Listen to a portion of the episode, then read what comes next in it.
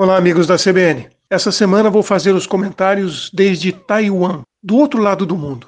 Mal acabou o Congresso de Smart Cities de Curitiba e eu já estou em outro congresso, o de Smart Cities em Taipei. Eu fui convidado para fazer parte da missão brasileira que veio a esse evento com a incumbência de apresentar uma breve situação, status das Smart Cities no Brasil.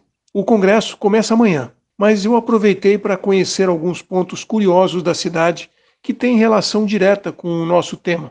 E vou comentar com vocês hoje sobre o Eco Arc, um pavilhão de mais de 2 mil metros quadrados, totalmente projetado de acordo com o conceito dos três R's: reduzir, reutilizar e reciclar.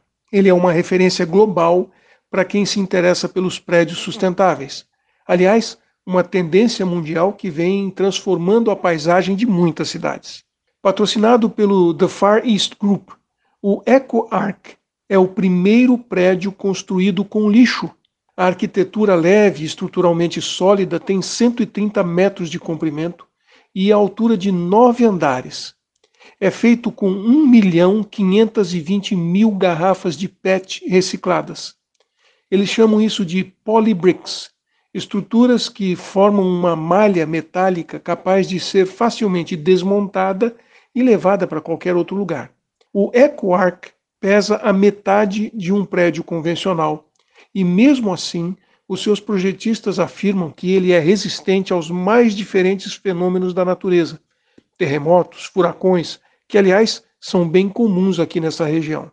Seus tijolos mantêm o formato original das garrafas, auxiliando no isolamento térmico e também favorecendo a entrada de luz natural em todos os ambientes. A água da chuva é utilizada para o resfriamento e toda a fachada foi revestida com painéis de LED.